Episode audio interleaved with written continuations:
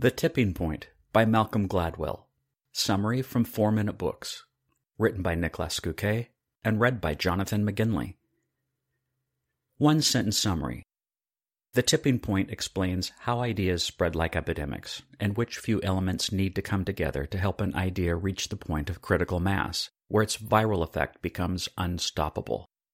Favorite quote from the author The key to good decision making is not knowledge, it's understanding. We are swimming in the former, we are desperately lacking in the latter. Malcolm Gladwell is your friendly Canadian journalist next door. Much more than that, he's taken a massive interest in science over the years, and you might know him from a variety of his great talks, books, and ideas. I originally bumped into him through his first TED Talk about spaghetti sauce. Similar to Barry Schwartz's Paradox of Choice, Gladwell reveals interesting findings about happiness and choice, and how the two are related, or not. The Tipping Point is his debut book, and it was a massive hit, not least due to the value it created for businesses and marketers who now had a first sketch of a blueprint on how to promote their ideas better. Here are three lessons from the book that will help you spread your own ideas. 1. Once an idea reaches the tipping point, it spreads like fire. 2. Three kinds of people are responsible for getting ideas to tip. And 3. Without stickiness, no idea will ever tip. Ready to infect the masses with your idea? Let's roll. Lesson 1 An idea spreads like fire once it reaches the tipping point. Katniss said it pretty clearly fire is catching. So are ideas. But in order to spread like fire among dry bushes, an idea first has to reach what Gladwell calls the tipping point. It's the point of critical mass where your idea goes from interesting to a few must haves for everyone.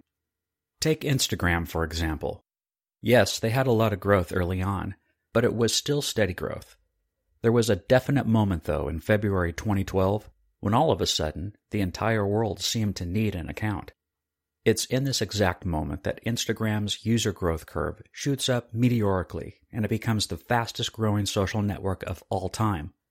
Don't think virality is limited to the internet, though? This phenomenon predates the web. In 1984, Sharp came out with the first affordable fax machine for people at home and sold a solid 80,000 units in their first year. Sales rose steadily, but in 1987, completely exploded. By 1990, over 5 million fax machines were in use in U.S. homes. Why? In 1987, the point was hit when finally enough people owned a fax, so it made sense for the rest of the world to get one too. Lesson 2 Three kinds of people are responsible for getting ideas to tip. Why then do some ideas go big and beyond, and others just never click? Pareto's law is once again at play here, where roughly 20% of the carriers cause 80% of the infections with an idea. Gladwell specifically points out three kinds of people that turn ideas into epidemics. 1. Connectors. They have a massive social network with many acquaintances and allow ideas to spread from one social group to the next. 2. Salesmen. They boast about ideas they love, and their incredibly positive energy is contagious. And 3 mavens. They hoard information in order to be a source of great tips to their network, the people of which they greatly influence with their advice. If you want your idea to go viral, getting it in the hands of a few of these key players is crucial to hit critical mass. But, Lesson 3 If your idea isn't sticky, it'll never tip. It doesn't matter how many influencers you get to vouch for your idea, or how many testimonials you can collect for the front page of your book. If your book is bad, it'll never reach the masses. Gladwell calls this the stickiness factor. It answers the question Is your idea memorable enough to make people take action? The concept of stickiness was first put into a proper scientific test by the creators of Sesame Street in the late 1960s. When testing the show by observing children watching it, they noticed children were quite selective about what they paid attention to. For example, toys on the floor or the show on TV. However, that didn't influence what they'd remember. The quality of the content did. The kids could only give a few select looks to an educational scene about how to spell the word cat, yet still remember the lesson. That meant, unlike adults, children paid attention to TV in order to learn and understand, not to be entertained. As a result, the team engineered the entire show around children's attention, monitoring it meticulously, which ultimately led to the format the show is still in today humans interacting with fantasy creatures. The originally planned format, to have puppet scenes separate from human scenes, failed to grab children's attention, and thus their minds. Even though this is the last lesson, it's really the first point. If you want something viral, you can't think about making something viral. Just make something so great one person who sees it can't live without sharing it. Then, and only then, should you start caring about the tipping point. The Tipping Point Review. The Tipping Point was given to me by an American exchange student during my internship at BMW. She'd finished it and wanted to pass it on. Gladwell's writing is gripping.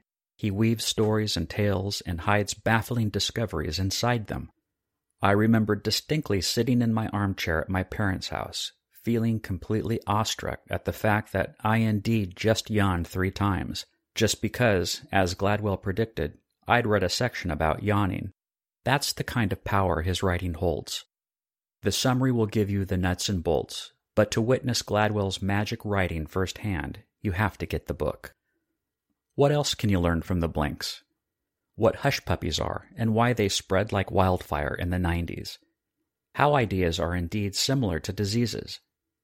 Why it's probably the fault of a single person that AIDS spread in the U.S. The number of people you have to get through to reach anyone in the world. More about salesmen and mavens. How Winston became the most popular cigarette brand in the U.S two experiments that showed how shockingly strong we adapt to external circumstances, and what the rule of 150 is. Who would I recommend the tipping point summary to? The 17 year old blogger who's desperately hoping for a viral hit. The 47 year old hobby writer with lots of connections who wants to learn how to use them better. And anyone who has an idea worth spreading.